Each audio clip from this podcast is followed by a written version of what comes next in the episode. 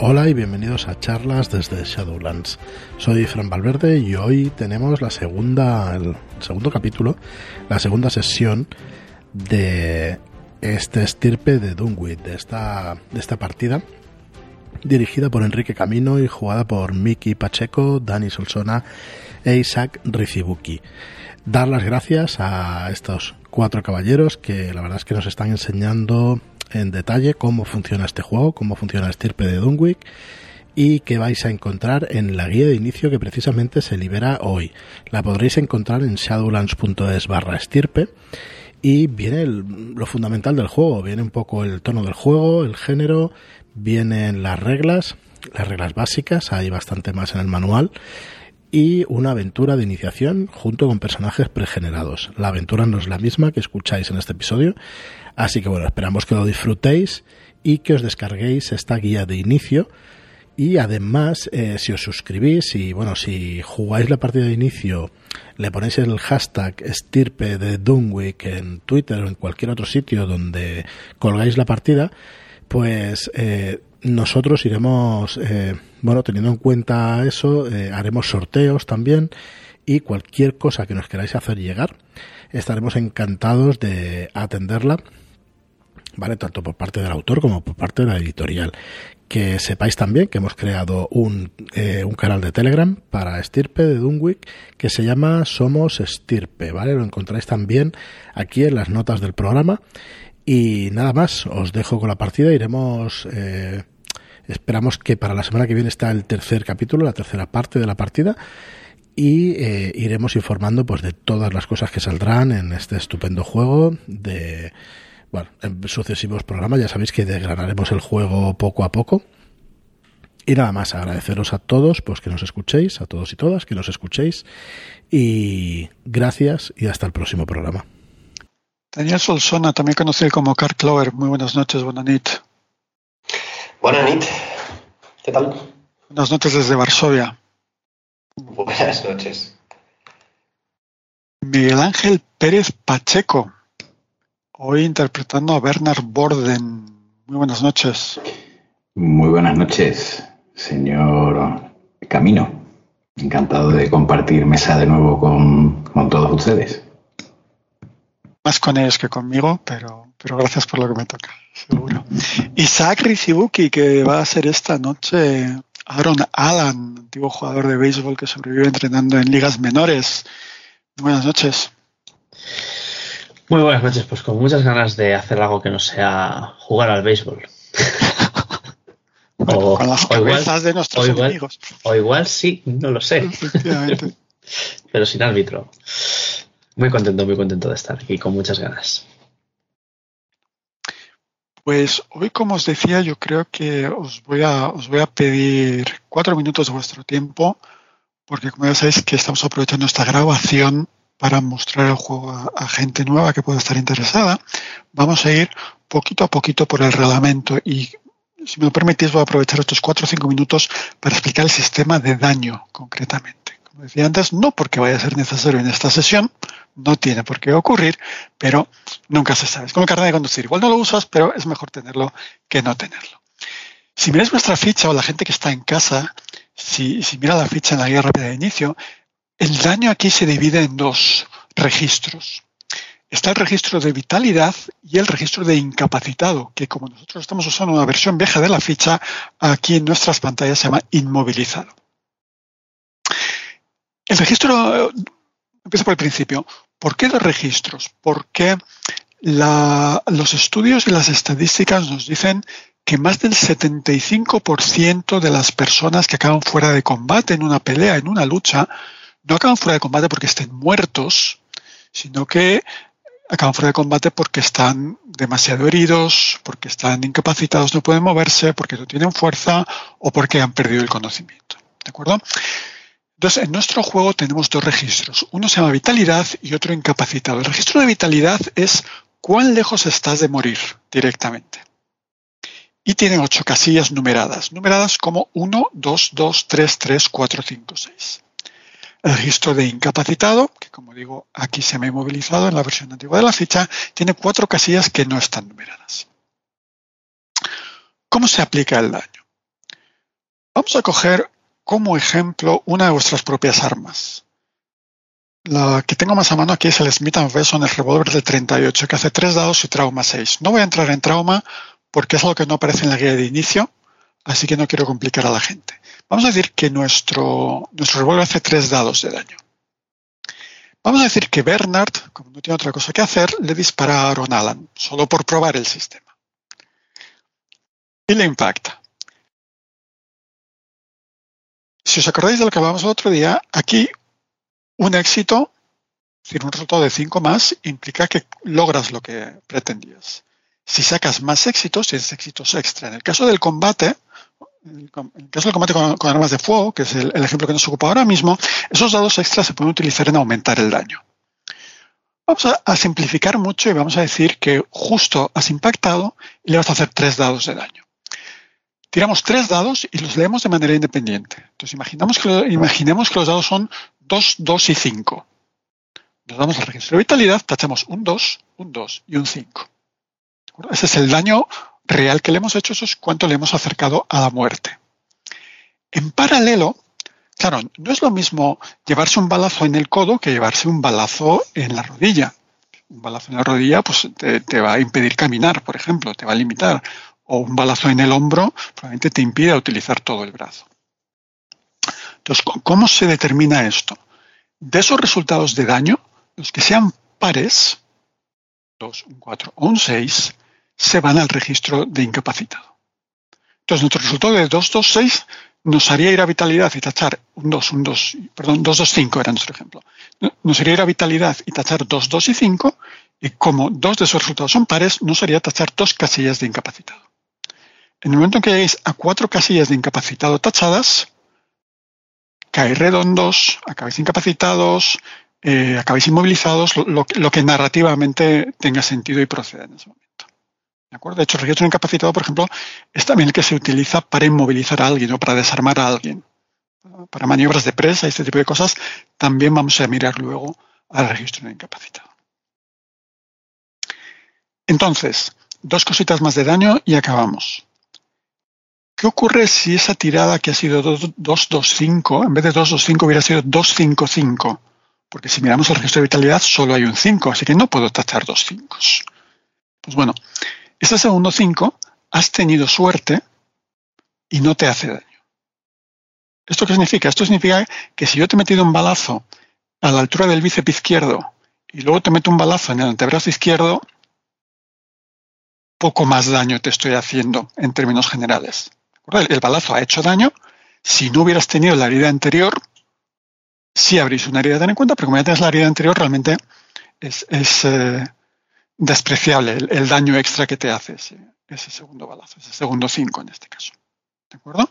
Ahora bien, imaginemos que ha salido 4, 4, 5. Tachamos un 4, tachamos un 5 y nos sobra un 4 que no tacha nada en vitalidad. Sin embargo, sigue siendo un par y sigue yendo incapacitado. ¿Vale? Un 4, 4, 5 te, te, tacharía un 4, te tacharía un 5, pero te tacharía igual dos casillas de incapacitado porque han salido dos pares. Y la última cosa que necesitáis saber de daño ahora mismo. Esos números de vitalidad, 1, 2, 2, 3, 3, 4, 5, 6, además de decirte qué tachar en función del resultado del dado, cuál casilla de tachar, lo que te dicen es la penalización por daño. Tú solo vas a poder tirar en cualquier tirada, o de redundancia, tantos dados como el máximo número sin tachar que tengas. Es decir, si te han tachado un 2, un 4, un 5 y un 6, el mayor número sin tachar es 3. No vas a poder hacer ninguna tirada con más de 3 dados. Esa es tu penalización a las acciones. Igual tienes suerte y te tachan el 2 y el 3 y te sigues, y sigues teniendo el 6 libre. Pero igual tienes mala suerte y lo primero que te tachan es el 5 y el 6 y te quedas en 4 como máximo número. Preguntas. Ahora es cuando puedes decir, como esto es para promocionar el juego, es cuando toca, oh, eso es brillante, Dios mío, ¿cómo se no se había ocurrido a nadie antes? Es, es increíble, va a cambiar la forma de ver el daño en los juegos de rol. Es, muy, es muy curioso. Eh, el tema de la, de la curación. Natural me refiero. Mm. o no lo he leído ¿Sabes qué pasa? o que no lo he pasado. en, las pruebas de juego nadie ha, sobrevivido nunca a los combates. Entonces no, no ha hecho falta escribir esas reglas. En el manual habrá reglas. Pero esa partida no va a durar tanto como para necesitar esas reglas.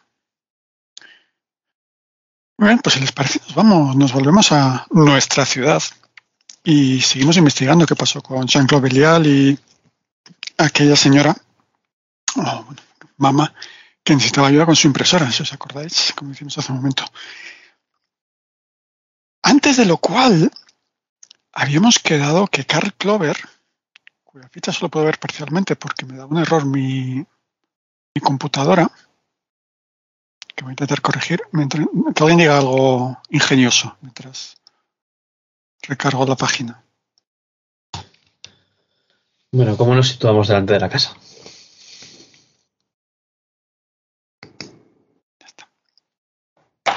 ¿Hay, ¿Hay alguien, por cierto, en la calle que nos esté viendo? ¿Hay moros en la costa? Que se suele decir en las películas. Te voy a responder dentro de un, dentro de un momento, pero antes de eso, gracias por entretener al público en mi ausencia, Jack. Cal Clover, tú eras militar, así que vamos a empezar con una pequeña introducción para ti. Voy a hablar en segunda persona singular y lo que digo ahora es solo para Cal Clover.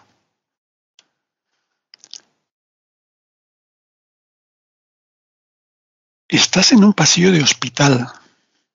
Es de noche. Es un pasillo de hospital, es un pasillo de ese hospital. Es el hospital en el que estabas cuando volviste herido de Irak. El mismo hospital. Otra vez, ya has tenido este sueño antes.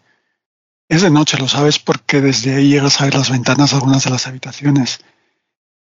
Las luces están encendidas, pero no hay nadie. Vas caminando y ves ese mostrador de recepción de la planta. No hay nadie, sin embargo, los ordenadores están encendidos, una taza de café todavía humea, están las carpetas con la documentación de los pacientes, pero no hay nadie. Vas caminando por esos pasillos intentando buscar a alguien, ves varias puertas abiertas de habitaciones de pacientes, ves que las maquinarias médicas están, están funcionando. Y como siempre ocurre, al segundo pasillo empiezas a escuchar ese llanto.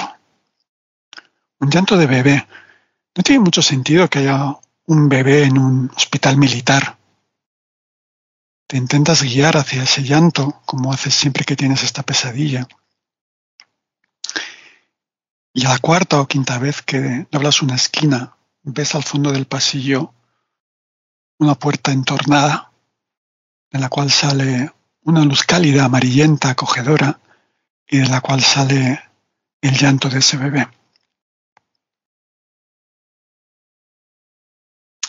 Eso ocurrió unas siete horas antes del momento que nos ocupa ahora mismo, que es mirar a esa verja metálica que rodea la casa supuestamente es de Mama, esa dirección que os han dado, es el número 65 de Cork Street. Decíamos que hay una verja que hace esquina, es una propiedad que hace esquina en la manzana.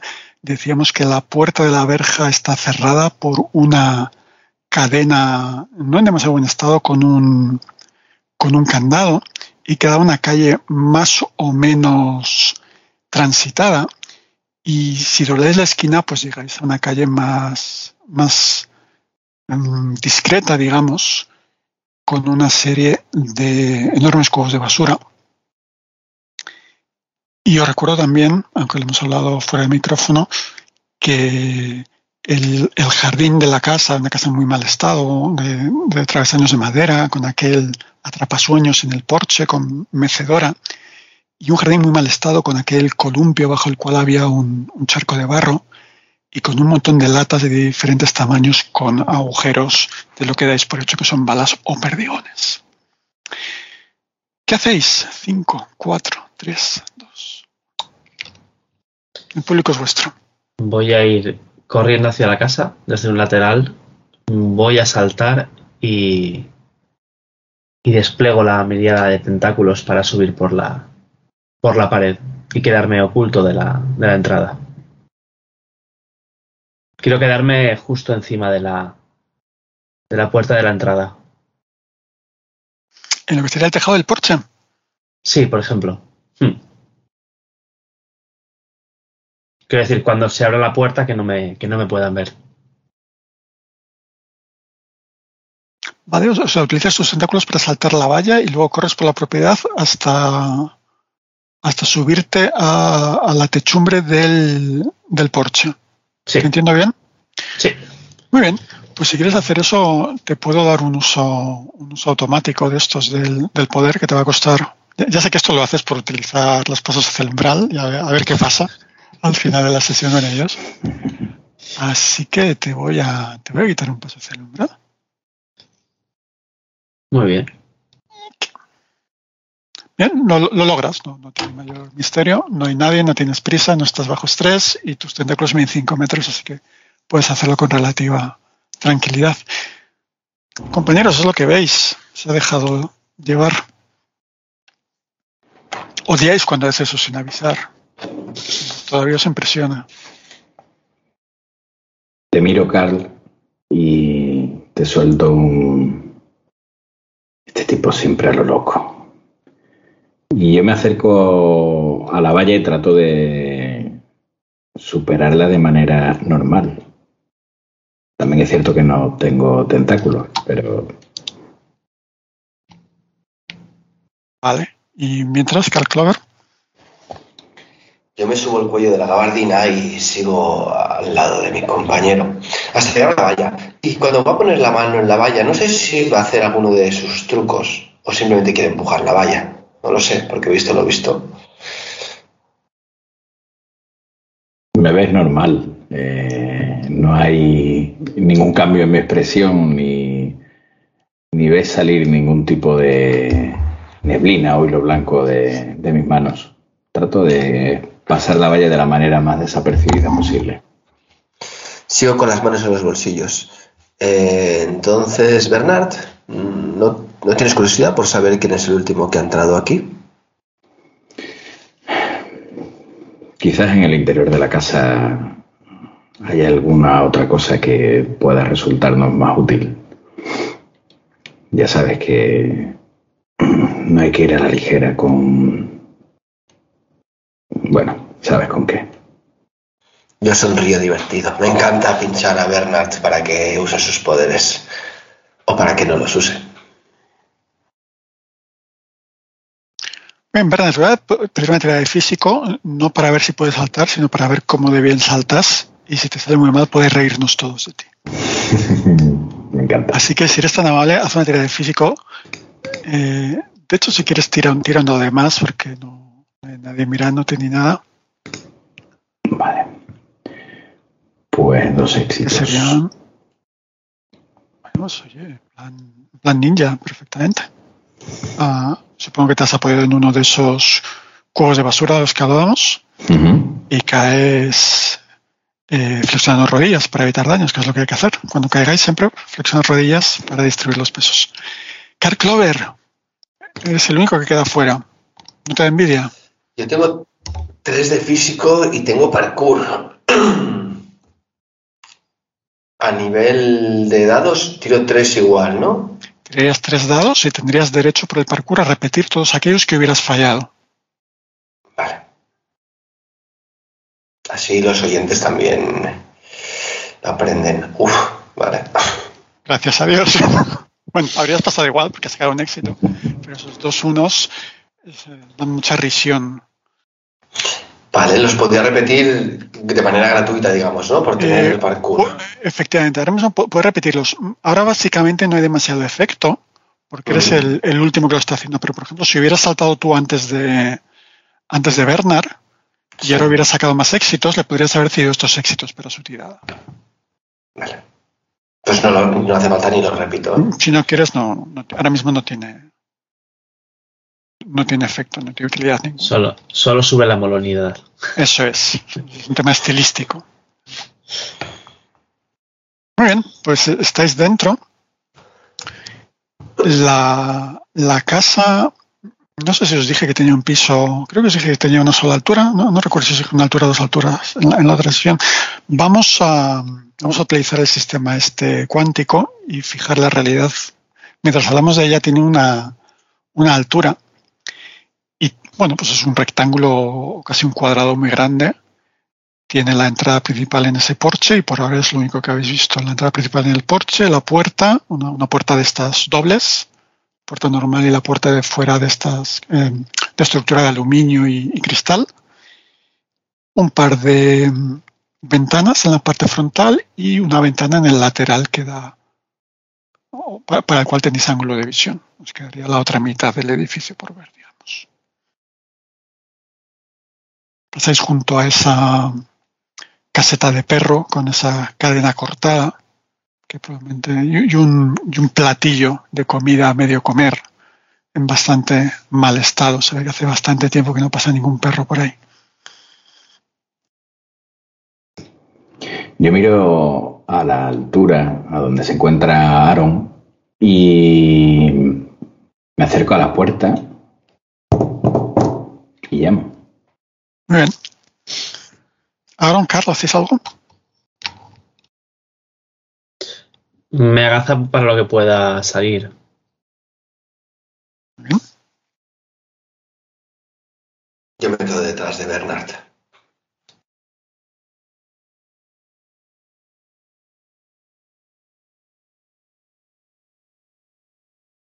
Estoy interpretando lo que ocurre. Lo entendía. Pruebo a girar el picaporte o a ver si la puerta estuviese abierta por un casual. Si giras el picaporte, de las dos puertas que comentábamos que había, la exterior uh -huh. se abre. ¡Qué susto! En el momento que haces eso, se retira una, una, pequeña cortinilla que había en la, en la segunda puerta y aparece un tipo delgado, mal afeitado, el que le falta algún diente, con los ojos algo inyectados en sangre, despeinado, con, con un montón de canas, en camiseta interior, camiseta blanca de tirantes. No llegáis a ver los pantalones. Y os grita a través de la puerta. ¿Qué son? ¿Qué quieren? Eh, muy buenas. Veníamos buscando a mamá. Nos han dicho que quizás podríamos serle de ayuda. ¿A la mamá? Sí. ¿Quién le ha dicho? Belial. Jean-Claude Belial. Ah. ¿Qué quieren? Echarle una mano con una impresora que parece que no funciona demasiado bien. ¿A qué? Miro por encima del hombro a Carl.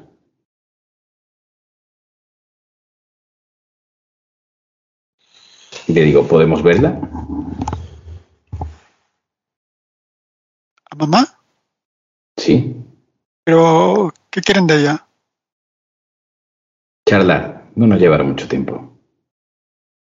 ¿Pero de qué? Quizá podamos ayudarla a ella o quizás ella pueda ayudarnos a nosotros. Para eso tenemos que hablar primero con ella. ¿Qué envía? Jean-Claude Belial. ¿Cuál es su nombre? Jean-Claude. Sí, Belial. Su nombre es Jean-Claude. Francés, ¿sabe? Bueno. Pasen, pero... Es casi la hora de comer, ¿eh? Venga, rápido. Abrid una puerta. Eh, según abre la puerta, los que estéis abajo veis que tiene una escopeta de dos cañones apoyada contra el dintel por el interior de la puerta. Está con unos pantalones vaqueros que le quedan grandes, sin cinturón. Veis que está descalzo. Y os, os franquea el paso para que entréis. Yo en ese momento hago lo propio con, con Carl y si interpreta mi gesto y avanza sobrepasándome, que pregunto. Sí, sí. Cuando, cuando pasas a mi altura te susurro, a ti se te da esto mejor que a mí. No sé, no sé, no sé cómo tomarme eso, pero bueno. No me gustan las personas. Pues yo avanzo, dejándole dos palmos de, de separación a este tío de la camiseta y entrando hacia adentro, intentando ver. Imagino que no hay demasiada luz. No hay demasiada luz, pero lo que se, lo que se cuela por esas ventanas, por esas, por esas cortinas translúcidas, ves que a mano izquierda hay una, una cocina con el suelo de baldosa muy, muy sucio, por supuesto con un montón de vajilla por, por fregar todavía, y ves que encima de la mesa hay, hay un plato metálico de estos como de acampada con, con, alubias con tomate, ¿no? baked beans, y que estaba comiendo con una cuchara y un, un mendrugo de pan. Y bueno, pues eh, ves también que el pasillo está decorado como con grabados históricos de la época de los tramperos, con la típica cabaña de bosque, con alguien cortando madera. Y según avanzas, a lo que me digas lo contrario, según avanzas un poco más por el pasillo, los, los temas se van haciendo algo más oscuros y ves algún juicio de brujas, brujas quemando, siendo quemadas en un, en, en hogueras, atadas a estacas. Sigo avanzando con las manos en los bolsillos. Pues la mamá casi la hora de comer, ¿eh? Le van... ¿Puede ser rápido lo que van a hacer? Solo queremos hablar con ella un momento. Es que ella se pone nos... muy nerviosa a la hora de comer, ¿eh? Bueno, déjenlo a nosotros. Creo que, que nos podemos ayudar mutuamente, no se preocupen. Bueno, no, va, pase, pase. Eh, el hombre deja pasar a, a Bernard, que es el, el, único el que ve, y se vuelve a meter en la cocina. Bernard, Aaron, ¿qué hacéis? Vale, eh, yo los he visto entrar, así que imagino que desde la parte de arriba yo tengo acceso a alguna ventana superior, una chimenea. Hay una chimenea, pero no sé si cabrías. Mm, no, ventanas no, porque hemos dicho que tiene una sola, una sola altura, así que no, uh -huh. no habría guardillas ni nada parecido. No es esa partida, no es la partida de la chimenea. Esa era otra.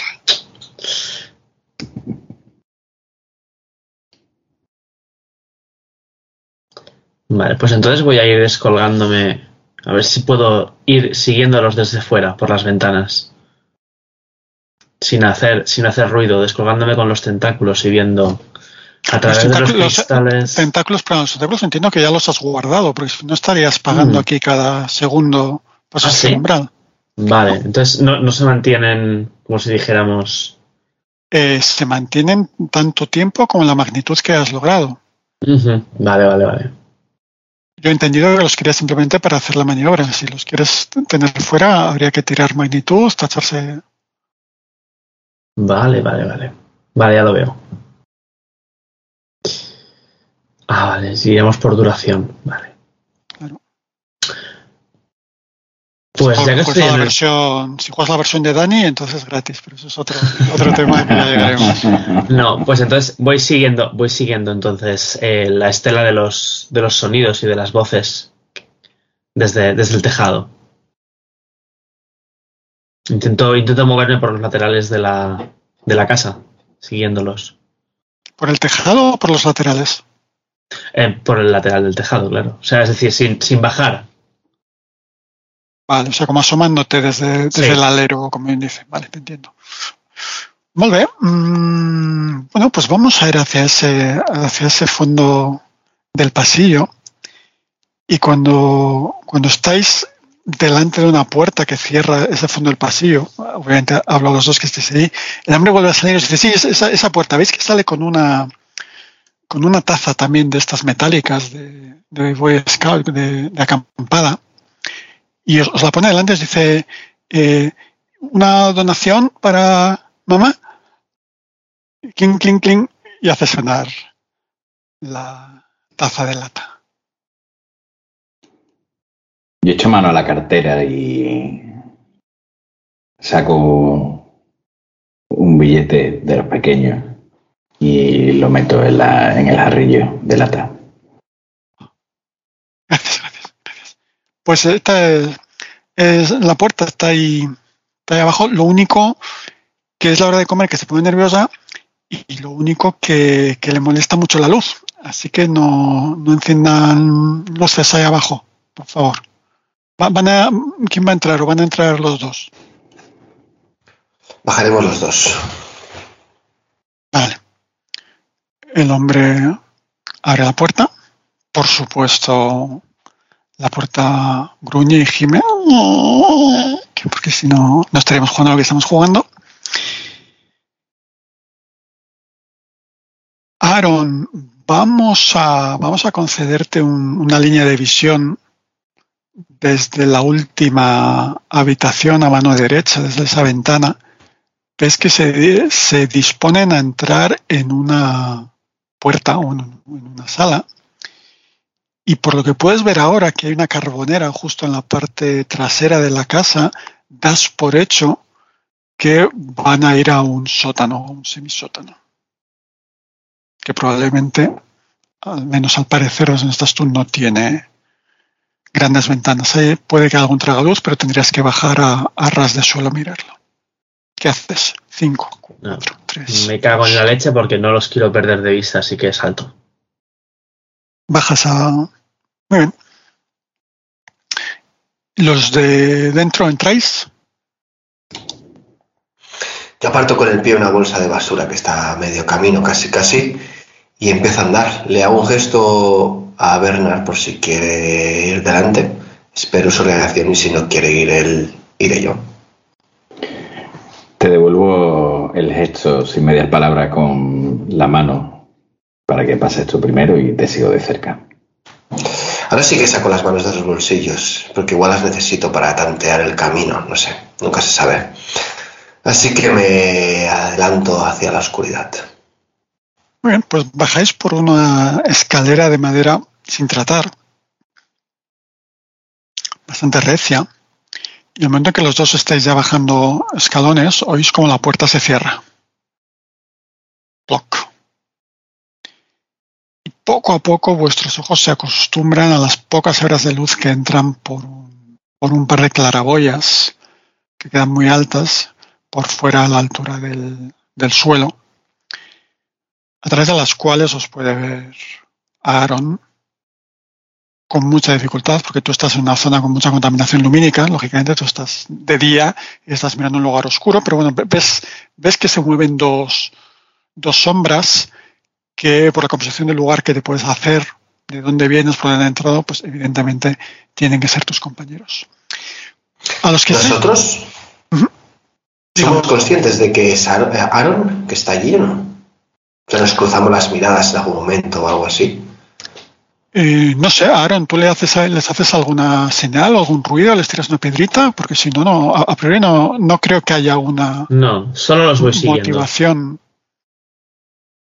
Solo siguiendo porque además no sé si van solos o no. Por ahora tú solo ves dos, dos siluetas moviéndose.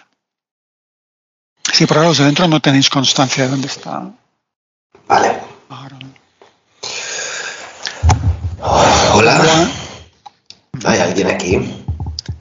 Cuando vuestros ojos se hacen un poquito más a la oscuridad, veis que es un espacio diáfano con alguna viga vertical de madera. Veis alguna silla rota, alguna mesa desechada, bolsas de basura llenas de saber qué. Veis un uso de peluche que le falta un ojo, porque es, es lo adecuado.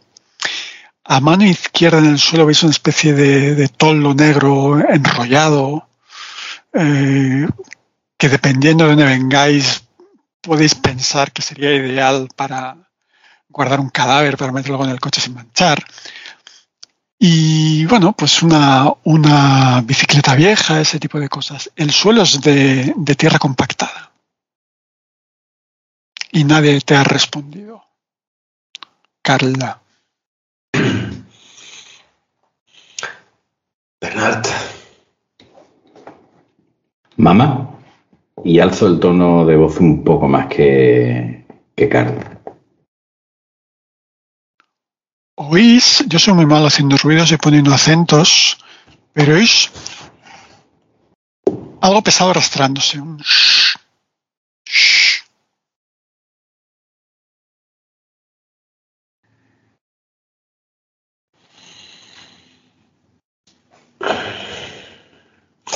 Hemos venido a hablar, creo que tenemos intereses comunes.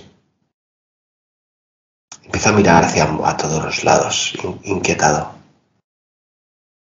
Nos Algo envía ha, Belial. tocado, algo ha tocado tu tobillo izquierda, Dani. Pues seguramente so- me sobresalto. Intento dar un paso en otra dirección. ¿No crees que ese toldo enrollado que has visto llegará hasta donde estás ahora? ¿No sé que se ha movido? Vamos, mamá. No, no pensaba que tuviese las manos tan largas. Hemos venido a hablar solamente. No queremos problemas. Con vuestros ojos casi hechos a esa poca cantidad de luz, y esto lo ves sobre todo Bernard. Ves cómo ese toldo negro se yergue, como si fuera una enorme lombriz negra. Para ti es una lombriz, para ti, Dani, es una lamprea.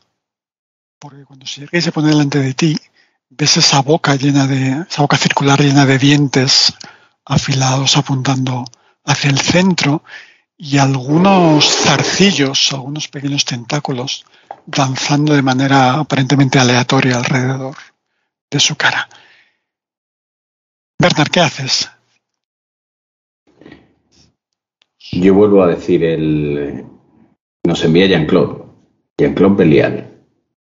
Carl, ¿qué haces? Aguanto la mirada, por decir alguna cosa. Aguanto el tipo como puedo. Y vuelvo, a reclamar atención a mamá. Queremos negociar. Dos de esos zarcillos se te clavan en el cráneo, se te adhieren al cráneo y notas como si quemaran. De hecho, la sensación que te da es que están fusionándose con tu cráneo. De hecho, es lo que está ocurriendo. Y ahora tres. Tú ves eso, Bernard, y tú sufres eso, Carl. Duele bastante.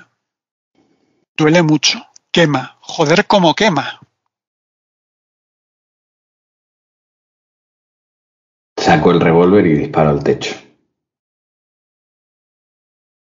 Vale, si yo fuera súper cruel, te haría tirar por si acaso en casquilla, pero mm, no procede, así que me parece bien. Cuando vuestros oídos se acostumbran al silencio de nuevo, porque habéis disparado en una habitación cerrada, lo cual genera un, pitido en vuestros oídos. De hecho, genera un pitido en tus oídos, Bernard, no genera un pitido, cara, en los tuyos. ¿eh? en tus oídos o directamente en tu cerebro oyes lo sé.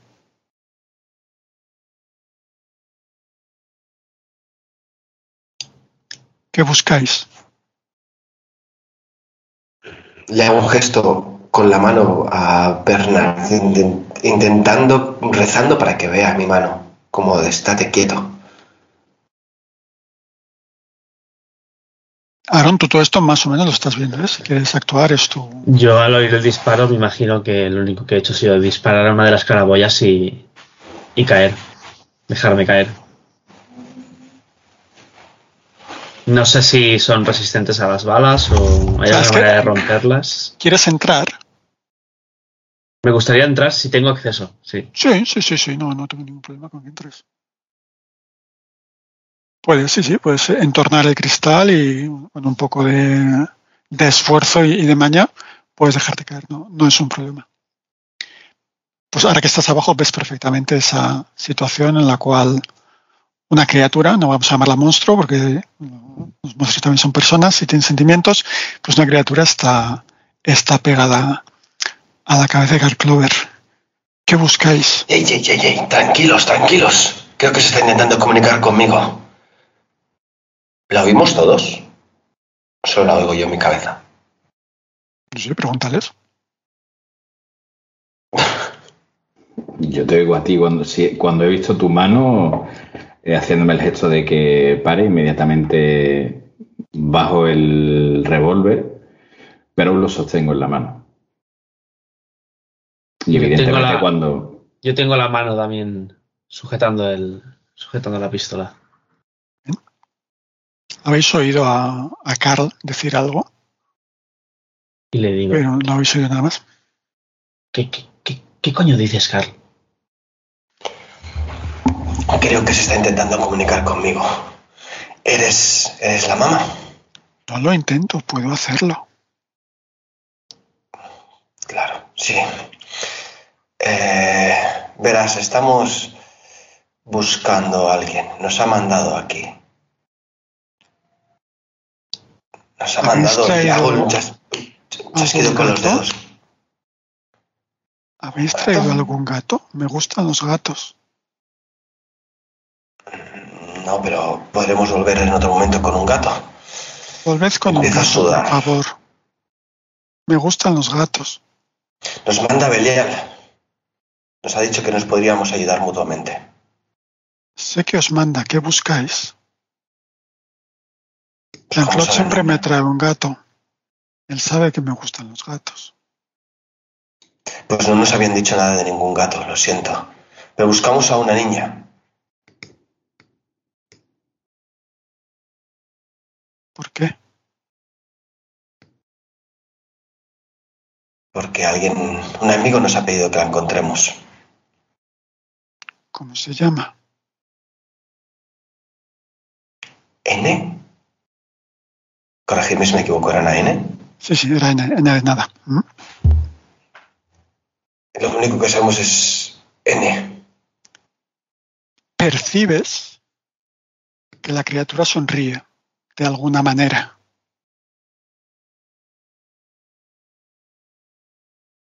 Lo que buscáis, libertad, está en el puerto. ¿Y cómo la reconoceremos? No lo sé. En el puerto. Chicos, dice que está en el puerto. Que lo que buscamos está en el puerto. ¿Y qué coño decías antes de unos gatos?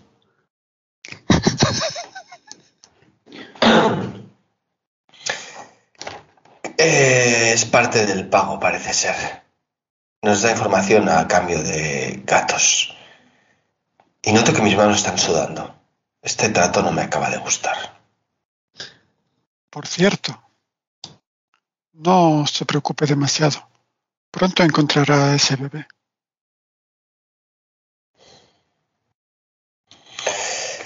Empiezo a impacientarme por, por separarme de esta conexión psíquica. ¿Tenéis alguna pregunta más para ella? Preguntadle rápido.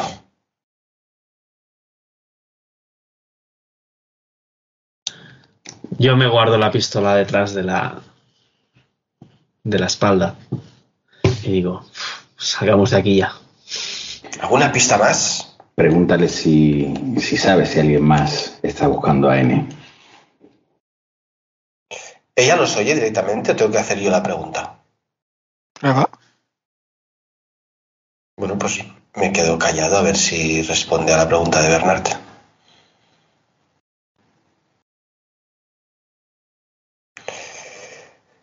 ¿Alguien más anda buscando a N?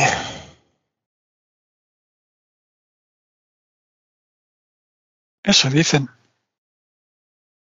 ¿Y por qué la busca la gente? No lo sé. ¿Qué clase de seres? Sé que no es un gato.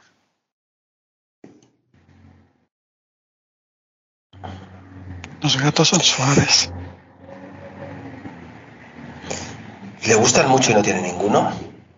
Y miro por el suelo, a pesar de que está todo oscuro, intentando identificar ahora alguna de esos trastos que hay por ahí, a ver si, si veo que es un gato que se mueve. No tengo ninguno y es un problema porque es la hora de comer.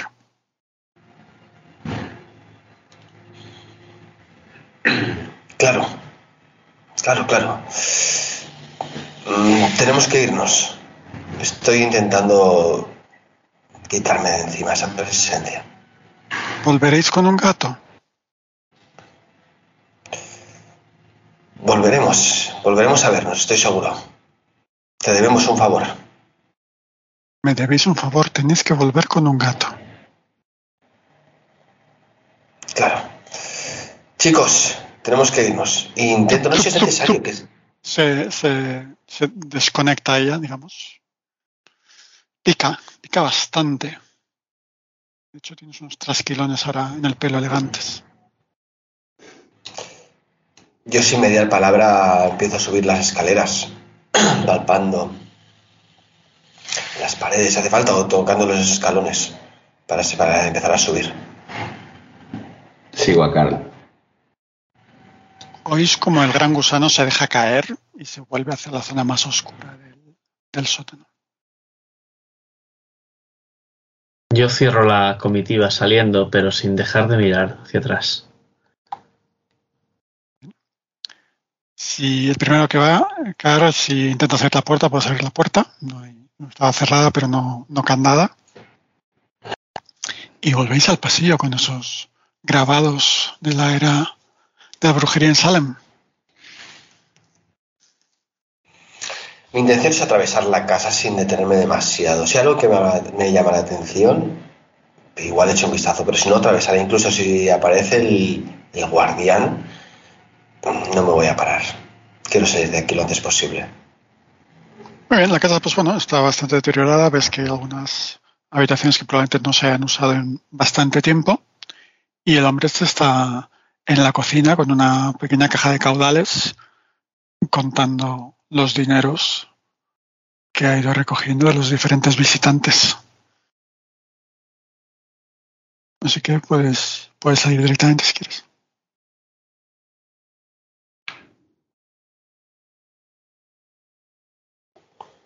Oiga, ha venido alguien a ver a mamá recientemente. ¿Sabe si alguien ha preguntado por una niña? Yo en las cosas de, de mamá no me meto. Yo la cuido y la doy de comer, pero no, yo ahí no me meto. ¿Y qué, qué demonios le da de comer? Parece que tiene hambre. Ah, sí, es lo, lo que le digo. Bueno, voy a ver qué, qué le encuentro por ahí. Y ves que se levanta, eh, abre la nevera y creo que todos preferimos correr un tupido velo, saber lo que va a haber en la nevera, en papel de aluminio, que no puede decir papel albal porque es una marca comercial.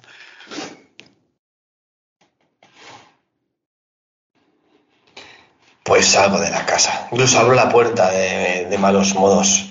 Imagino que golpea contra, contra la misma pared, yo qué sé, es una puerta vieja. Bueno, pues indiscutiblemente, Carl, eh, las conversaciones se te dan mucho mejor que a mí. No creas. Ese bicho se ha metido en mi cabeza. Y de hecho me estoy tocando la frente, que es- no sé si tengo algunas rojeces, ¿no? Incluso el... Me ha dicho que podemos encontrar ah, en el puerto, lo encontraremos. Aunque no sé cómo. La última escena de la casa, porque entiendo que ya salís todos, es un pequeño corte de un plato calentándose dentro de un microondas dando vueltas, iluminado por la luz interior de unos muslos de pollo. Así que, mm, concretamente el mensaje que te ha dado Carl Clover es, comillas, lo que buscáis, libertad Libertad. está en el puerto, comillas. Estáis, entiendo que ya en la calle otra vez, en la parte, supongo que discreta de ese callejón, poniendo en común la información que habéis conseguido en esta escena. ¿Qué hacéis? ¿Qué se os ocurre, jugadores? Aquí no hay tiradas de idea, aquí no, no hay nada. Pues hay que ir al puerto, ¿no? Sí, sí, hay que ir al puerto. Pero. ¿Qué ha querido decir exactamente? De verdad es un buen nombre para un barco.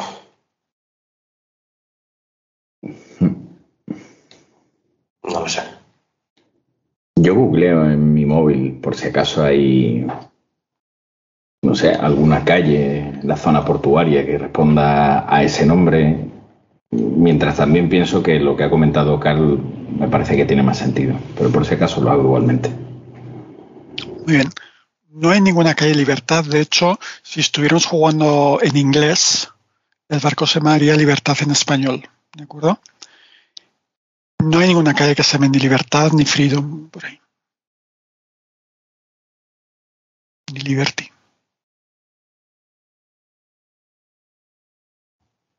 Vayamos, igual es algún bar, algún rincón, eh, alguna pintada en la pared, un muro que oculta otra dimensión, yo qué sé.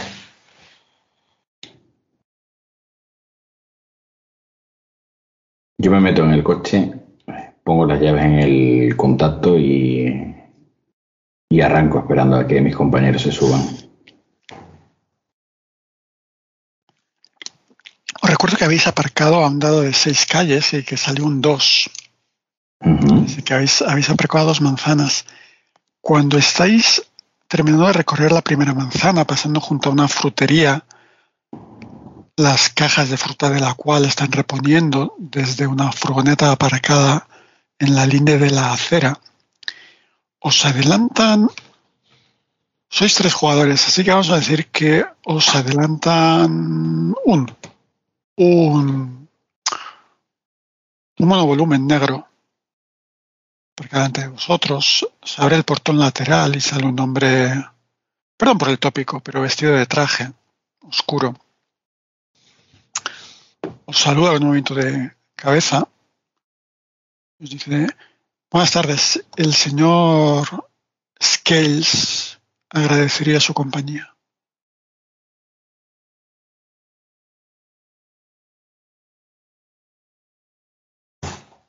Miramos al monovolumen. Es una invitación clara, ¿no? A entrar en el coche.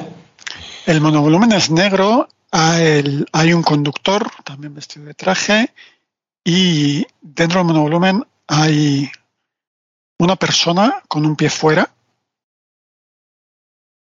y hay otra persona con un, tengo que encontrar esto en castellano, no sé cómo se llama. Un- un pincho eléctrico puede ser. Taser. No, un punzón eléctrico creo que se llama. Lo que se utiliza con el ganado para, para que no se salgan del, de la línea, sí. digamos. Es un- una vara metálica, pues no sé, que tendrá 60, 70 centímetros y la punta da descargas eléctricas. Eso es lo que se utiliza para, para el ganado. Es un, un taser rural, para- podríamos decir. Un agrotaser. Un agrotaser, correcto. Copyright. Pero de marca. Entonces, bueno, el, el hombre eh, os dice eso, el, el señor Scales, le gustaría tener unas palabras con ustedes. Si no respondéis inmediatamente, añade, el señor Scales considera que tenemos intereses comunes. ¿El nombre nos suena? ¿El nombre te suena? Yo diría que no.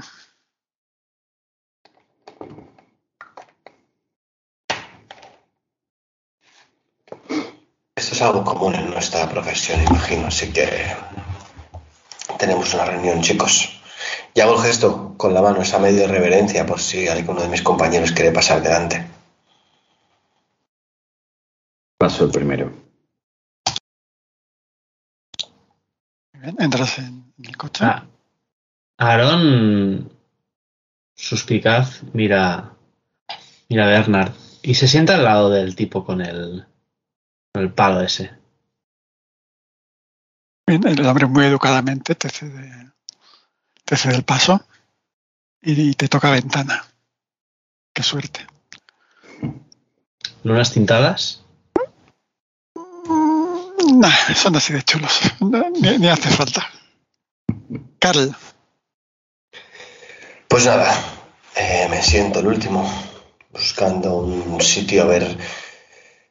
Mm, yo no necesito ventana, no necesito. Si, si quiero salir corriendo, no necesito una puerta. Así que me da igual el sitio que me toque, pero quiero ver bien al tipo que nos ha hecho llamar. muy bien, pues te pones, te pones delante. Está la, la línea de los conductores y otras dos líneas de asientos. Gracias. cierra el portón desde dentro, arrancan el coche y se empiezan a mover por la ciudad. Los tipos van callados. Eh, evidentemente estáis delante de ellos, así que mm, lo que sí os pido es que no tengáis conversaciones entre PJs de estas que no oye nadie, porque no tendría mucho sentido. Así que, bueno, pues yo voy contando mi, historieta y me interrumpís cuando consideréis. Es una zona de la ciudad que conocéis, es una zona céntrica. Notado llegáis a un parking multiplanta, uno de estos edificios de siete plantas, con un, una carretera en medio que sube como en espiral, ¿de acuerdo? Y todos son plantas de parking entráis, empecéis a subir, subir, subir, hasta que llegáis a la primera planta que está abierta al exterior. Está casi vacía a estas horas. Y hay algún edificio cercano un poquito más alto. El cielo está azul, así que cualquier cosa voladora tendríais tiempo para verla. Cualquier cosa voladora que hiciera ruido y tuviera palas dando vueltas, por ejemplo, que pudiera aparecer quizá, pues la, veríais con tiempo. Y veis que el, el, monovolumen en el que vais aparca junto a otro prácticamente igual. De hecho, la única diferencia es la matrícula. Abren el portón y os invitan a salir.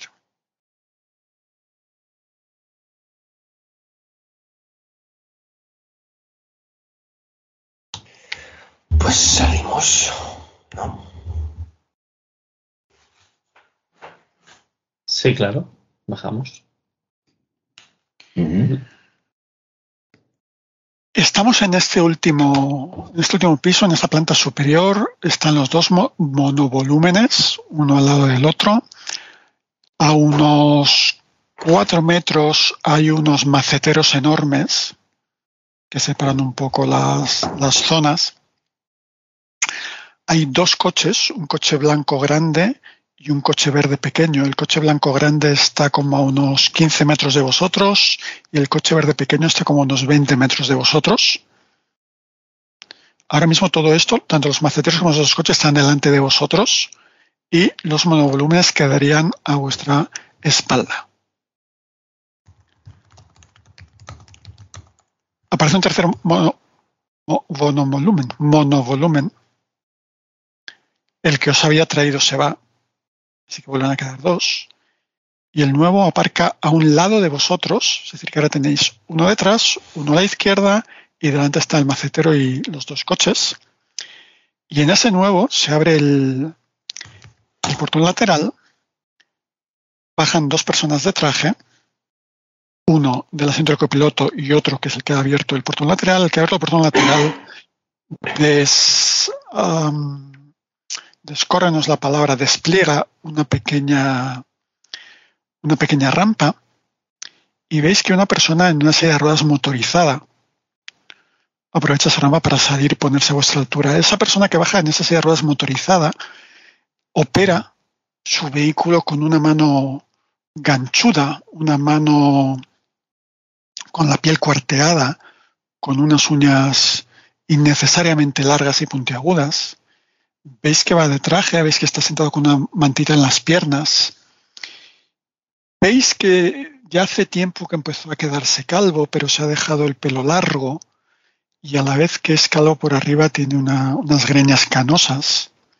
Pero eso no es lo más interesante. Lo más interesante es que la mitad izquierda de su cara, la piel está tan cuarteada, tan cuarteada que de hecho son escamas de serpiente y según baja con esa cara deformada, media cara humana, media cara ofidia, os mira y en ese primer plano, como no puede ser de otra manera, vemos ese tercer párpado lateral que parpadea en su ojo derecho, blanquecino, que es el que corresponde a su lado ofidio.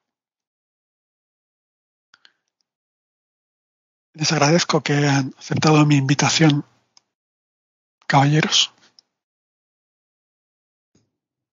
Como habrán supuesto, soy el señor Scales y creo que buscamos a la misma persona, así que había pensado que quizá podríamos poner en común la información para beneficiarnos todos. Y se acerca un poquito a vosotros con un, un guardaespaldas a cada lado. ¿Y cómo sabe usted lo que estamos buscando? Bueno, ya sabe que el mundo en torno al umbral es muy pequeño. Y en cuanto pasa algo, los rumores vuelan, sobre todo las malas noticias.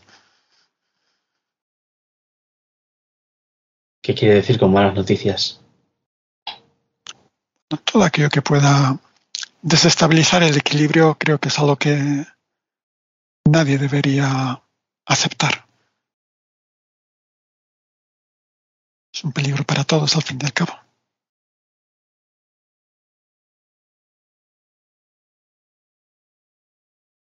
Si me dicen que saben de N, yo les diré lo que sé y podemos poner otros recursos en común. Miro a Bernard y a, y a Carl. Me parece que no estamos buscando lo que nos han dicho que tenemos que buscar.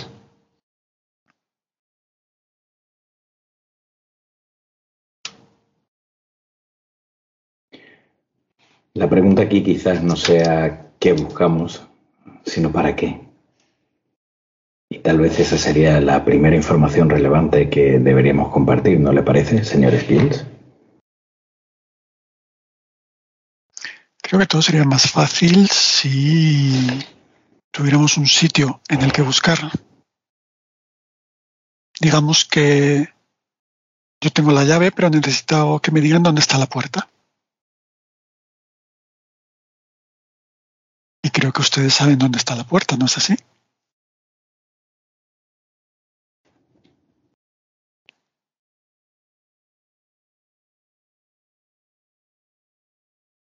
Caballeros. Creo, creo que nos.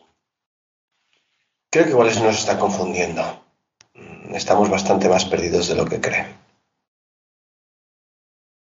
Bueno, díganme lo que saben y yo les diré cuán lejos parece que están. Quid pro quo. Ustedes me dicen cosas y yo les digo cosas. Y se para toser. No hay una manera de ver, mm, no sé, análisis. Eh, entiendo que va con gente armada. No sé si nos sentimos amenazados. Em, Hombre, el, el- el tipo...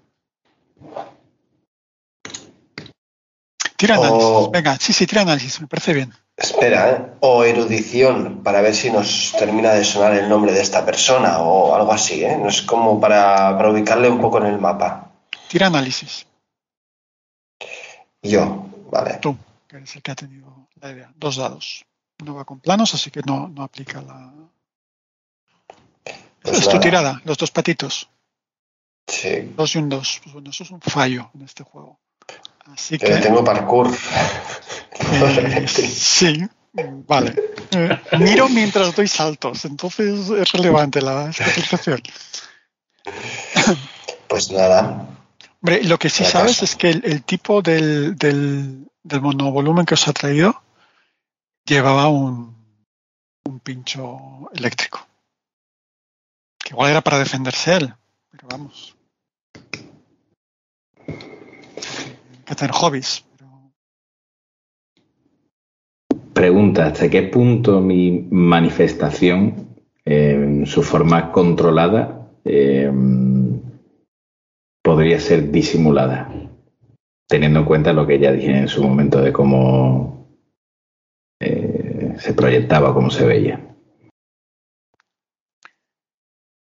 no puedes esconderla. Otra cosa es que ellos no saben cuál es tu manifestación. Es decir, no saben lo que estás haciendo mientras algo brilla. En tu caso, mientras sale el, el vaho y tal. Pero puede, precisamente que no lo sepan, puede entenderse como algo amenazante.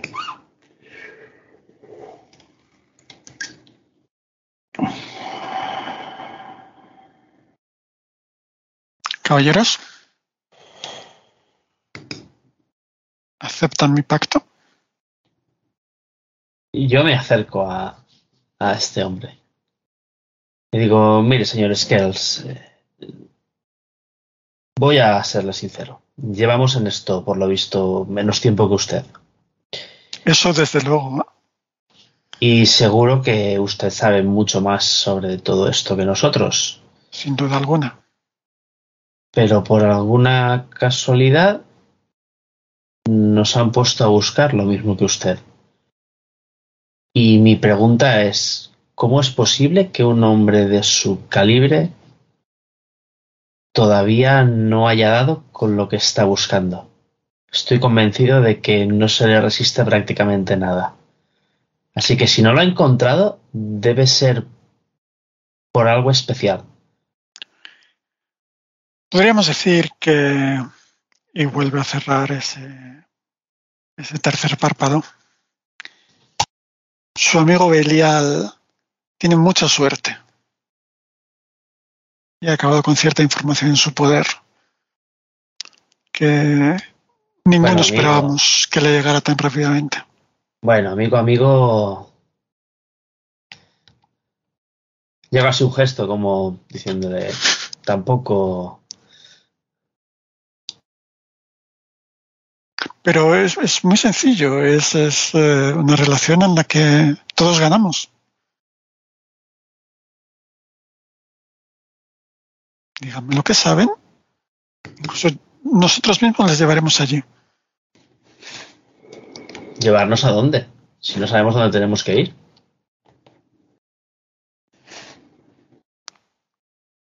Estoy seguro de que Mama se ha encargado de darles esa información de alguna manera.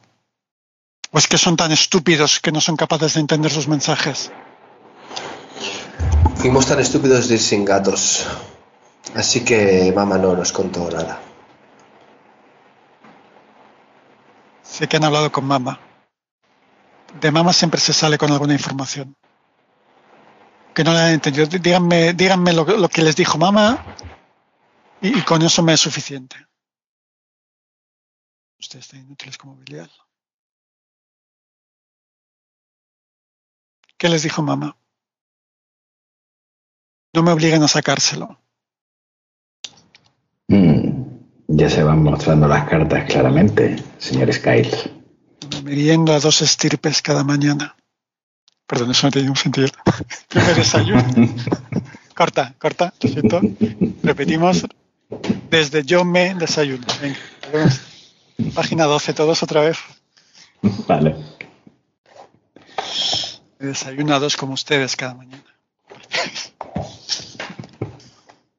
y se acerca a vosotros con la, con la silla de ruedas motorizada. Y con él los, los hombres trajeados, que igual son representantes de ventas, no lo sabemos. ¿Cuántos hay en total que podemos ver? Aparte de los tres vehículos, está él. Eh, los tres vehículos se han quedado en dos, porque el que os ha traído a vosotros se ha ido. Sí. Así que hay seguro scales, los dos que están uno a cada lado y los dos conductores, uno de cada uno de cada monovolumen. Cuatro humanos, bueno, perdón, cuatro, cuatro seres bípedos trajeados, eso es, aquí nunca sabes, you never know, y el señor Scales, híbrido serpiente. Uy, ya lo he dicho. Cuando, cuando veo que la cosa se está poniendo un poquito violenta, le digo, "Va- vamos, señor Scales, eh, necesita recurrir a la violencia. Espero que así sea, espero que sean más inteligentes que eso. No es cuestión de ser inteligentes o no, pero lo que nos dijo mamá que era, y me rasco la cabeza como si intentara recordar algo, y me acuerdo de la, de la frase que nos dijo Carl. Y intento tramarme un acertijo así improvisado y dijo, dijo algo de unos puentes, algo que como en vez de tres puentes había cuatro o algo así. Vale, eh, me gusta lo que estás haciendo, pero como estamos probando el juego, te voy a pedir una tirada, ¿vale? Así que tú tienes interacción 3 y además tienes la especialización convencer, así que muy bien jugado. Tírame por favor tres dados. Um, no te voy a poner penalización porque el tío eh, realmente no es hostil. Así que a priori no tiene demasiados motivos para no confiar en ti. Con lo cual, por favor, tira los tres dados y, y repite los fallos si quieres por tu especialización de convencer. Esa es tu tirada. Esa es, esa, esa es. Vale, ¿Quieres repetir el 2 para ya romper, dar la vuelta al marcador? Creo que casi no vale la pena, ¿no? Acumula ahí, acumula ahí puntos de ventaja. Bueno, lo repito. Nah. Me gusta. Vale. A ver. En el momento que dices eso, veis que el tipo que está a la izquierda del, del señor Scales saca el móvil y empieza a teclear furiosamente y empieza, empieza a decir, señor, en la, en la zona esta de la ciudad hay, hay cuatro puentes, pero uno de ellos está, está en orden, se puede pasar. ¿Puede, puede referirse a eso? Tres eh, puentes que eran cuatro.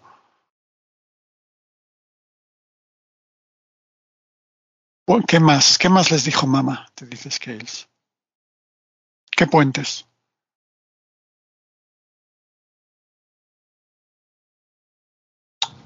No habló de ningún puente en particular. Dijo que había tres puentes que en realidad eran cuatro. Tres puentes eran cuatro. Que debíamos. Y que allí debíamos. ¿Qué debíamos? ¿Bailar? ¿Bailar, danzar? Algo así dijo. Puede ser la ceremonia de Sur Central, señor, puede ser Sur, Sur Central. Estamos a, a 25 minutos. ¿Ven cómo podemos entendernos fácilmente? Pero haga memoria, no, no nos quedemos a medias. ¿Qué más les dijo mamá? Y luego no para hablar de gatos. Sí, sí, mamá, mamá y sus gatos, por supuesto. Pero creo que no dijo nada más. ¿Estás seguro de que no dijo nada más?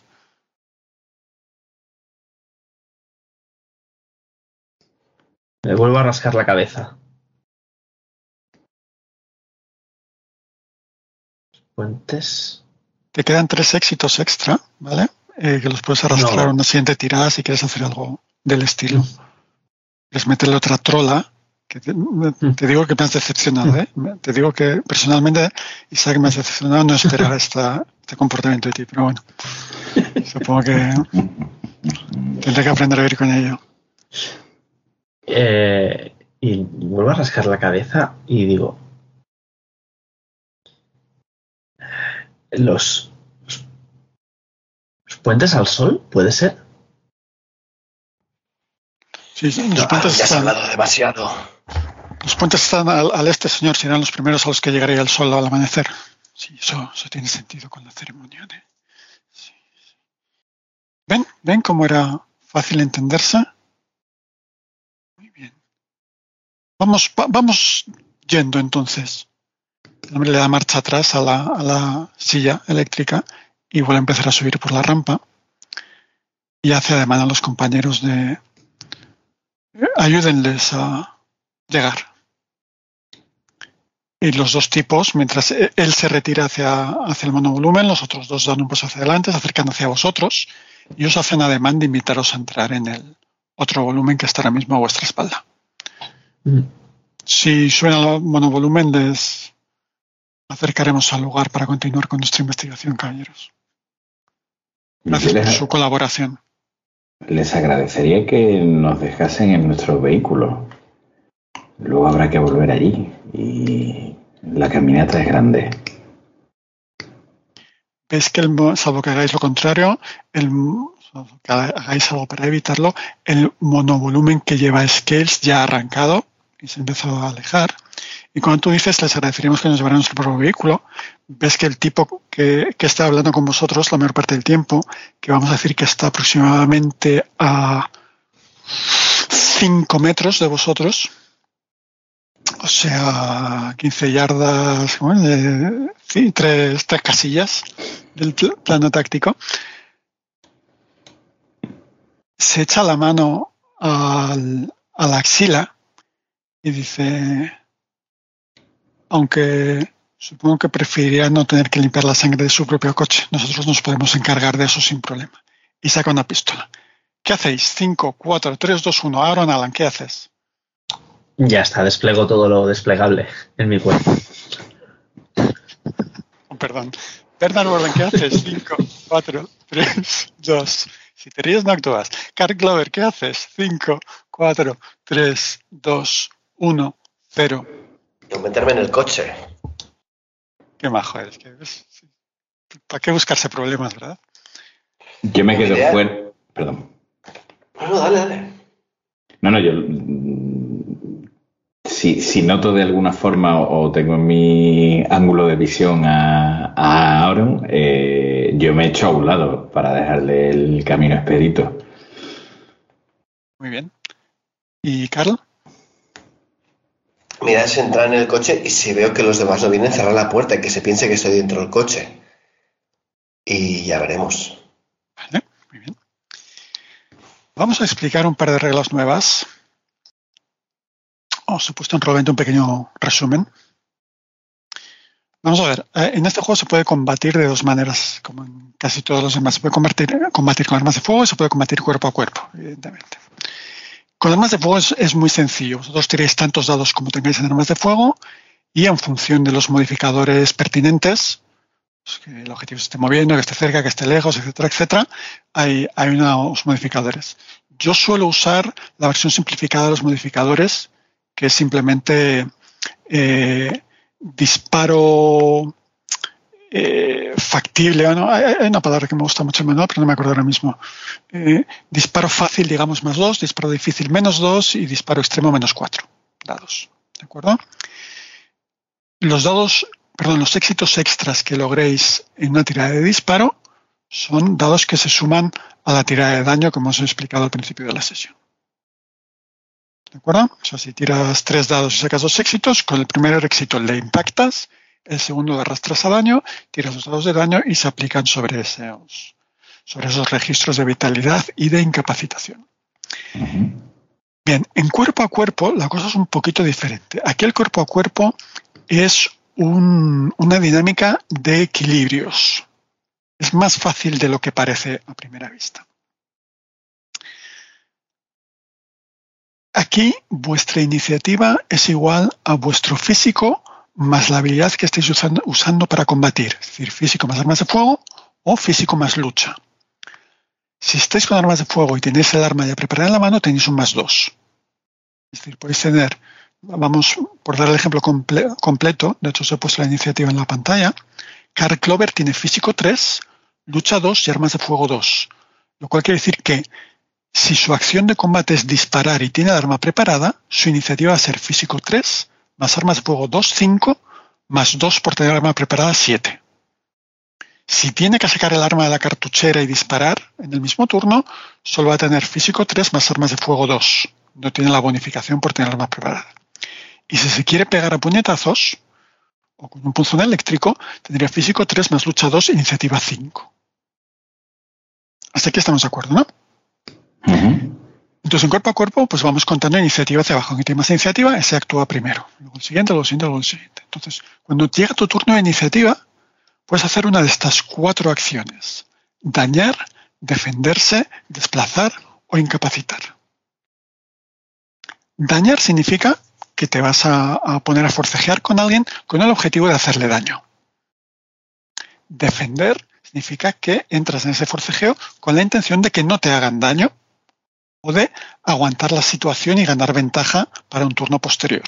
Estudiar a tu oponente, por ejemplo. La, tercera maniobra, que es el nombre técnico en el manual, es desplazar. Desplazar es básicamente empujar a alguien. ¿No? Desplazar es útil bien para hacerle impactar contra algo sólido, y entonces va a llevar daño, aunque no es lo más útil. Bien para hacerle caer por una cornisa, bien para echarle y que le atropelle un coche, bien para empujarle y ponerle a, tiro o al alcance de un compañero. O bien para alejarle de un compañero y evitar que siga haciéndole daño. Y la cuarta maniobra es incapacitar. Incapacitar es un, un cajón desastre de todo aquello que sea sacarle fuera de la acción. Es decir, eh, como decíamos antes, narrativamente puede referirse a hacerle una presa, inmovilizarle, puede referirse a dejarle inconsciente, puede referirse a desarmarle, cualquier cosa que haga con él incapaz de continuar el combate. ¿De acuerdo? Narrativamente lo que, lo que os interese. Entonces, mecánicamente, ¿cómo, ¿cómo resolvemos, cómo sabemos quién gana, quién pierde? El que tiene la iniciativa decide la, la maniobra y el objetivo. Vamos a poner un, ejemplo fácil. Ahora mismo Aaron quería pegarle al señor de la pistola. Si Aaron tuviera la iniciativa, elegiría dañar. Diría, quiero dañar a este tío. Entonces, este tío, el objetivo, tiene que elegir una reacción. Es decir, eh, voy a ver si, soy capaz de explicarlo así más fácil. Quien tiene la iniciativa decide su acción y su objetivo. De manera que el objetivo ya solo puede reaccionar. De manera que cuando le llegue su turno de iniciativa, el objetivo ya habrá consumido su acción reaccionando ante alguien que tenía más iniciativa que él. De modo que aquí tener la iniciativa es muy importante, porque puede provocar que tu objetivo se quede sin poder hacer nada de lo que él quería. ¿Hasta aquí estamos de acuerdo? ¿O repito?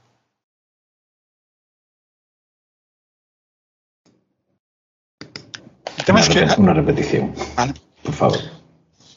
Es, luego cuando se coge es muy, es muy sencillo, pero es un concepto un poco diferente de, lo habitual. Vamos a ver. Digamos que. Vamos a coger otra vez ejemplos, ejemplos de la vida real, ¿no?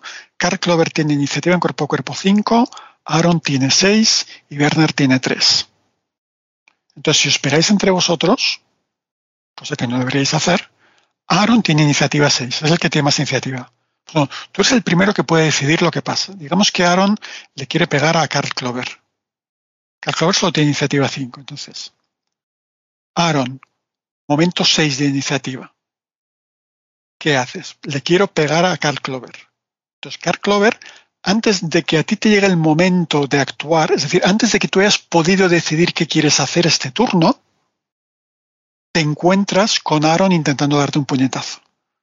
Con lo cual, ya no tienes un abanico tan amplio de maniobras que elegir. Ya estás limitado a reaccionar al puñetazo que te quiere pegar Aaron. Entonces, cuando Aaron te quiere poner un puñetazo, tú dices, bueno, pues yo le devuelvo el puñetazo, dañar, uy, perdón, me he tachado una cosa que no debería, o me defiendo, o le intento echar a un lado, desplazar, o le intento hacer una presa para, para terminar el combate lo antes posible. ¿De acuerdo? Cuando llega el momento 5, no actúa nadie más, porque Carl Clover ya ha actuado reaccionando ah, vale, vale.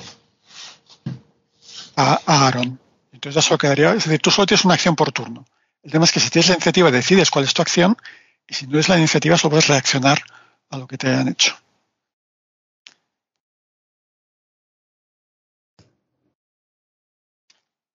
Vale.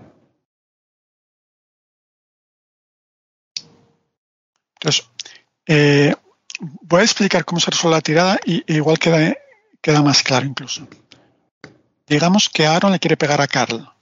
Aaron le tira para dañar y Carl dice, este tío es un bruto, como me, como me pille me va a calzar un sopapo importante, me voy a defender. ¿De acuerdo? Aaron tira lucha, pues los dos dados que creo que tiene, o tres dados, no recuerdo ahora mismo, tiraría tres dados y Carl se defendería. Tiraría su lucha, que son dos dados, pero como te estás defendiendo, podrías repetir los fallos, igual que las especializaciones. Entonces, es más fácil defenderse que pegar. A cambio, si tú ganas mientras te defiendes, no causas daño. Pero si ganas el turno de combate, la diferencia de éxitos para el que ha defendido son puntos de ventaja uno de los usos de esos puntos de ventaja es ganar la iniciativa para el turno siguiente. Es decir, formalmente lo que estaría ocurriendo es que tú te defiendes para estudiar a tu oponente e intentar ganar una posición que te permita pegarle mejor el turno siguiente. Simplemente puedes convertir los puntos, de hecho los puntos de ventaja están abajo en la misma pantalla. Los puntos de ventaja serían para ganar la iniciativa en el siguiente emparejamiento o para sumar un dado a tu tirada del siguiente combate. O, muy importante, sumar un dado a la tirada de un compañero. ¿De acuerdo? Tú te pones a la defensiva, para evitar que te peguen, pero además haces el juego de piernas para intentar que tu oponente quede en una posición vulnerable a tu compañero que le va a pegar después. Pero por eso digo que es un juego de equilibrios. Como veis aquí, es muy importante gestionar esos, esos éxitos extra siempre. Otra opción es sumar medio metro a desplazar y otra opción es sumar un dado al daño, evidentemente.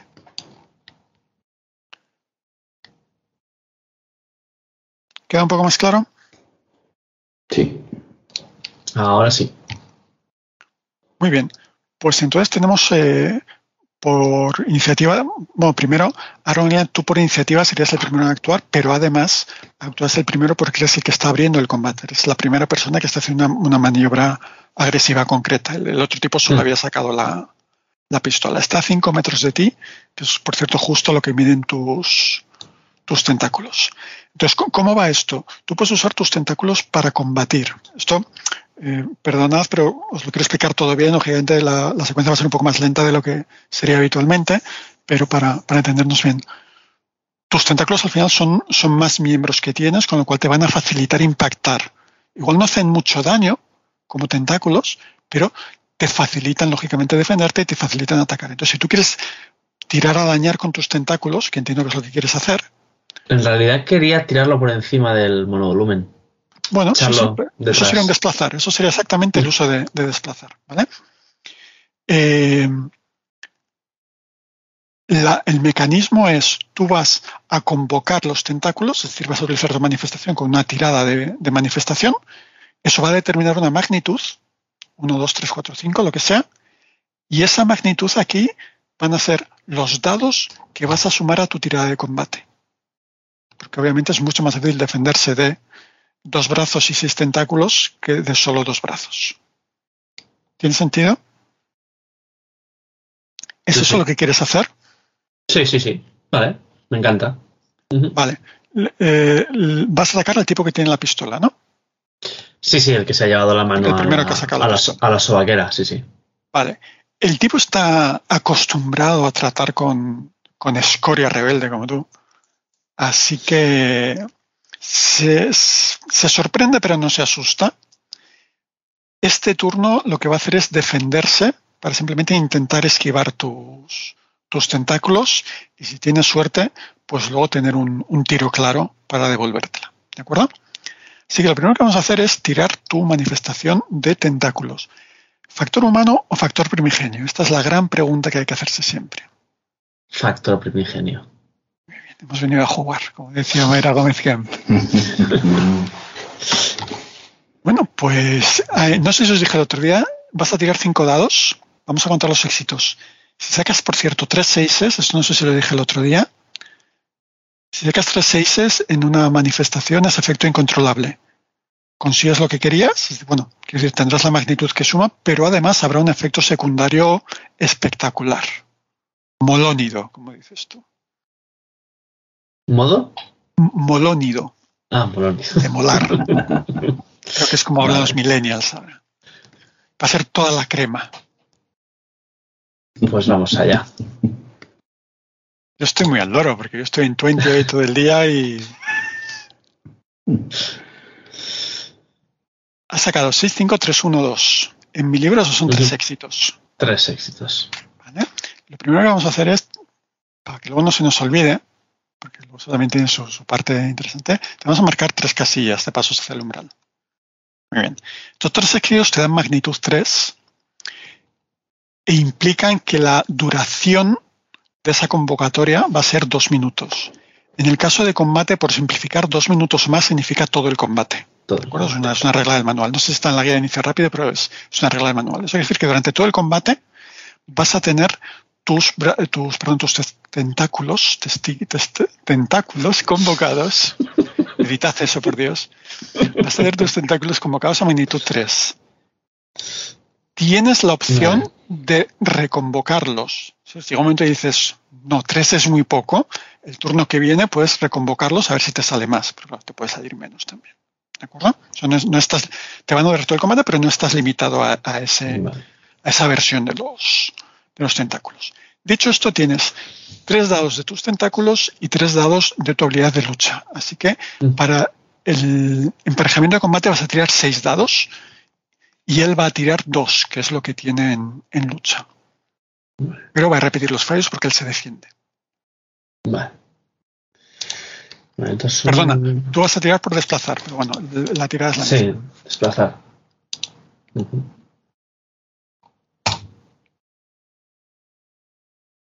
Ah, ya. Han salido muchos éxitos ahí, ¿eh? No. Muy bien, el tío se va a defender con dos dados. Saca un 2 y un 4. Como se está defendiendo, los va a poder repetir. Y saca dos éxitos. Eso quiere decir que se aparta a tiempo y que además, si seguís emparejados en el siguiente turno de combate, el tipo va a tener dos dados extra para atacarte. Eh, la ventaja que vas a tener, bueno, hasta nueva orden, salvo que él se gaste uno de esos dos éxitos en ganarte la iniciativa del próximo turno, que de hecho sería lo lógico, ganarte la iniciativa y pegarte un tiro, ¿vale? Si no hace eso, tú serías el que está atacando. Todavía, Ujú. bueno, el que podría decidir la, la acción. ¿Tiene sentido hasta aquí? ¿Vale? Es, Sí. es- es una dinámica coherente, consistente, Sí. novedoso. Os he volado el- la cabeza. Ya solo vais a, a jugar combates con ese sistema el resto de vuestra vida. Sí, lo sabía. Totalmente. Me hago cargo. Me, me pasa Pues- mucho. Pues me gusta, me gusta. Es, es brillante, es increíble. Es, además, luego veréis que es, es muy flexible. El otro día, por ejemplo, estuvimos jugando en Segunda Guerra Mundial con, eh, con unos tipos huyendo de un camión y entonces, de hecho, fue, fue Rubén Collantes, estaba, entre otros, estaba jugando Rubén Collantes y quitó el freno de mano y entonces se cubrieron con el camión y una serie de maniobras y una serie de tiras de físico y con, eh, con un montón de éxitos extra que fuimos repartiendo entre diferentes maniobras. Es, muy flexible. Es- es lo que me gusta. Muy bien, dicho todo esto, el siguiente por orden de iniciativa es Carl Clover, ladrón a tiempo parcial. Tú entrabas en el... Claro, tu, tu declaración ha sido entrar en, el, en la furgoneta y cerrar la puerta. Si te interesa hacer otra cosa, porque no sabías lo que iba a pasar, ahora ya sabes lo que ha pasado, entonces si te interesa hacer otra cosa diferente a la que has declarado inicialmente, tienes derecho a hacerlo, porque es ahora cuando tienes que declarar tu acción. Yo estoy dentro del coche con el piloto, ¿no? Entiendo que está el conductor dentro ya. Si, si es lo que, si sigues queriendo hacer eso, es lo que has hecho, correcto. O sea, yo quería encerrarme en el coche. Sí, puedes hacerlo. La pregunta es, ¿está el conductor también? Está el conductor a la izquierda, sí. Vale. Entonces, viendo la pelea de Isaac, perdón, de Aaron, viendo que el, que el compañero le, le va, va a coger ventaja, ¿podría yo hacer desaparecer la pistola de sus manos y que apareciera un instante después cayendo hacia el suelo? Puedes hacer desaparecer la pistola. Lo que no puedes hacer es eh, añadirle energía cinética, es decir, no puedes moverla. No, claro, no, lo que quiero decir es que si el, si el tipo la está sacando, que desa- o sea, desconectarla de su mano, por tanto caería por la fuerza de la gravedad. E- Eso sí, es decir, lo que no puedes es, es, eh, pegarle una patada virtual, por entendernos, No, no. pero no. evidentemente sí, como la mano del tipo va a cambiar de sitio y la pistola no, cuando vuelva a aparecer, efectivamente la pistola caería al suelo. Puedes hacer eso, que es como muy espectacular, eh, o puedes mandar al tipo directamente a otra dimensión. De hecho, yo simplemente no quiero influiros, pero por comentaros un poco la, Sí. la- las opciones. Tú tienes la, la posibilidad de mandar a otros objetos o personas a otro plano. Es decir, a ti mandar a tres personas durante medio minuto fuera te costaría una magnitud 2. Y mandarles dos minutos fuera te costaría una magnitud 3. Aunque no estén juntos, aunque estén separados por el escenario. Eh, esto mm, creo que, que utilizábamos el otro día el ejemplo de los círculos concéntricos, ¿no? De, de la piedra que cae en el agua. Entonces, si tú, por ejemplo, ahora mismo contando a los dos enemigos y a los dos choferes, habría cuatro enemigos realmente en, la pantalla, por decirlo así, ¿de acuerdo? Para echar a tres objetivos, o sea, para mandar a tres personas a otro plano, y aquí cuando mandas a una persona, pues manda todo lo que llevan encima. O sea, van con su ropa y con su cartera y tal y cual, ¿no? Necesitarías una magnitud 2, que te da una distancia de 10 metros. Es decir, todas las personas en un radio alrededor de ti de 10 metros son potenciales objetivos del, del uso de manifestación. Con magnitud 3, redes de hasta 50 metros. O sea que cabrían todos. Otra cosa es que, bueno, magnitud 3 no, como ha demostrado el compañero, pues puede salir o puede no salir. Porque ha tirado 5 dados y ha sacado 3 y luego ha tirado 6 dados y ha sacado 1. O sea que esa es tu decisión como jugador. O puedes hacer la jugada a pistola y ver cómo evoluciona el resto de... No, no, es que yo no era, no era muy consciente de que podía hacer eh, desaparecer algo tanto tiempo, en verdad. Claro. Pero si, si puedo, pues sí, eh, de hecho voy a intentar hacer eso, como si lanzase una piedra en medio de un estanque, ¿vale? Y voy a intentar hacer desaparecer a cuantos enemigos pueda. Muy bien. Pues si consigues magnitud 3, haces desaparecer a los 5 durante do- dos minutos. Si consigues magnitud 2, uno de los cuatro se quedaría. Lo decidiríamos aleatoriamente o, mentiría yo diciendo que lo hago aleatoriamente y decidiría el que me diera la gana. Y serían durante 25 segundos. Que bueno, no es mucho tiempo, pero es suficiente para, para sacarles unos cuantos metros con la fregoneta. Vale, Vamos por ahí. sí, sí, me gusta. ¿Factor humano o factor primigenio? Ya sé que Eh, no, no. primigenio. Ah, Sí, no, sí, tú. porque está la vida de mi compañero en peligro, por lo menos. Yo no digo la de los tres, pero la del seguro. primigenio, entonces. Entonces, sí, sí, sí. Primigenios son cinco dados. Cinco dados. Humanos son tres y primigenios son cinco. Cada cinco es Vale. un éxito, cada seis son dos éxitos. Si te Bien. salen tres seises, se cae el campo. Clavado. El 6-2, el 5-1 suman 3. venga, es, eh, son tus 5 minutos de gloria. Perdona, Isaac, no, a ti no, no te he dado 5 minutos de gloria. Luego, luego editamos, hacemos moviola y editamos. Eh, harás algo chulo, ¿no? No sé, pondrás los brazos en cruz y levantarás las palmas. Dime, dime, dime cómo es, cómo es esto. La verdad es muy dramático porque veo que el tío está sacando la pistola que le ha ganado la posición a, Aaron y pongo la mano pegada al cristal y grito y se ve, me veo el rostro, mi propio rostro reflejado gritando con la boca abierta, ¡ah! desesperado y entonces empiezan a desaparecer todos. Hay una como, como una onda expansiva de estas, como que se va viendo el aire que se mueve y va deformando un poquito la imagen, así se va moviendo, como hacen las bombas y eso. Eso, eso queda Sí, muy- sí, eso lo podemos, tenemos un programa de ordenador que lo hace, lo podemos, es muy barato, lo podemos poner. como si fueran golpes de calor, ¿no? Que como que, que vibra la- el aire, no hay nada Eso que lo es. vibre.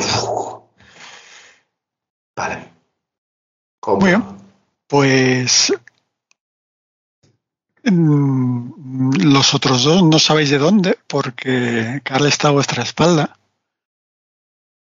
Pero de hecho notáis que os ha atravesado esa onda expansiva de algún modo, vuestros propios huesos ha pasado por ahí, pero no, no os ha afectado, no os ha cambiado de, de realidad. Y bueno, supongo que estáis acostumbrados a ver, a ver los efectos de su poder y todas esas pistas visuales que acaba de describir Carr tan, tan chulas. Entonces sabéis que ha habido un uso de la magnitud, de, un uso de- del poder de Carr, pero no sabéis la magnitud. Carl, tú más o menos sabes que ha sido una escala de 1 a 5, dirías que es una magnitud 3, por ejemplo. Sabes que más o menos tenéis dos minutos de tiempo hasta que esta gente vuelva a aparecer. ¿Qué hacéis? Perdonad, chicos, antes de nada, ¿me tengo que marcar pasos hacia el umbral o no? Eh, no lo he hecho, ¿ves? Por eso, por eso hay que hacerlo siempre lo primero. Porque si no, luego. Gracias. Tres. Yo me quedo, me quedo mirando el espacio donde antes había una, una pistola apuntándome. De hecho, mira, vamos a hacer una cosa, si quieres, eh, muy, muy chula. Como el tío justo estaba sacando la pistola, vamos a hacer que la pistola sola se caiga al suelo, como quería originalmente Carla. Yo me agacho rápidamente, cojo la pistola, eh, le sacudo de, de las solapas a, a Aaron y le grito un vamos rápido. y miro en el interior de la furgoneta para cerciorarme de que no hay nadie al volante. No, no hay nadie al volante, claro. Abro y me meto en ella. El momento que Aaron esté, arranco y piso a fondo. Entro, entro, entro dentro ahí con todos esos zarcillos biomecánicos moviéndose alrededor mío, como diciendo, los he sacado para, los he sacado para nada. ah, sí, la primera tirada, sí, mm, cuando quieras los puedes desconvocar. O sea, cuando, cuando convocas un, una manifestación sobre ti mismo, eres dueño de la duración, la puedes acortar a, a voluntad. Sí, y eso ellos, igual- lo, sa- ellos, ellos lo saben, que los puedo esconder, pero parece que no quiero. Esos tentáculos biomecánicos que recuerdo que, que describías en la sesión anterior. Muy bien, pues el la gran contador, la gran cuenta transcósmica va por un minuto 36 segundos y bajando. ¿Qué hacéis? Piso a fondo, salgo del parking y eh, mientras voy eh, tomando esas curvas en, en espiral, bajando plantas lo más rápido que puedo sin perder el control del, del vehículo, eh, les pregunto, ¿qué hacemos? ¿Recuperamos el coche o vamos directamente al puerto? Qué mareo. Uh. Uh. Yo iría al puerto, pero vamos, como quieras. Pues al puerto. al puerto directo. Y estoy sentado en el asiento del copiloto. Intento buscar si hay algún dispositivo de localización en el coche. Muy bien pensado. Pues eso es una tirada de análisis en mi pueblo. Así que dos dados, por favor.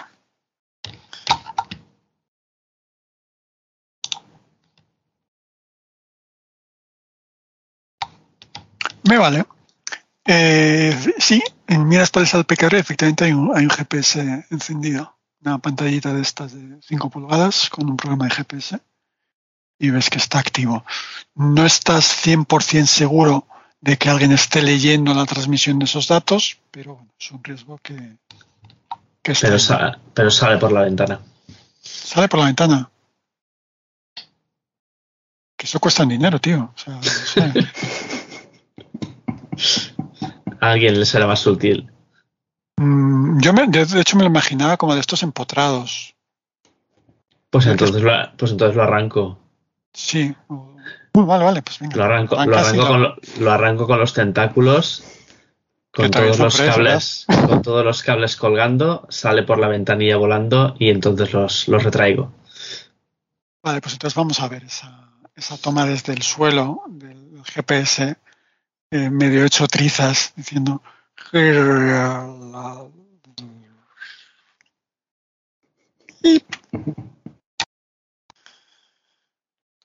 Muy bien, pues salís del. No os voy a hacer pagar el ticket porque me parece como muy poco épico.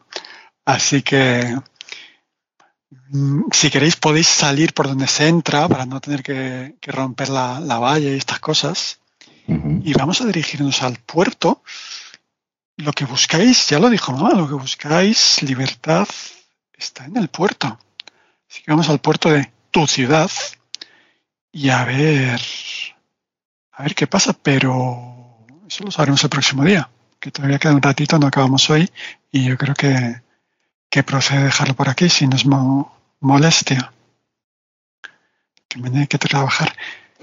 Gracias por vuestro tiempo. Mm, me encanta, habéis hecho, habéis hecho cosas chulas. De hecho, una de las cosas que suele funcionar, y, perdón que hable bien de mí mismo, pero una de las cosas que suele funcionar, y creo que lo hablábamos eh, durante la semana, es que las, las manifestaciones son tan amplias en su definición que permiten hacer cosas, cosas diferentes, o sea, per- permiten aplicar creatividad en los usos que le das a, a tus marcas de Oxazot. Así que por ahora lo que voy a hacer es darle a, esto que pone Stop Recording, que creo recordar que significa parar la grabación.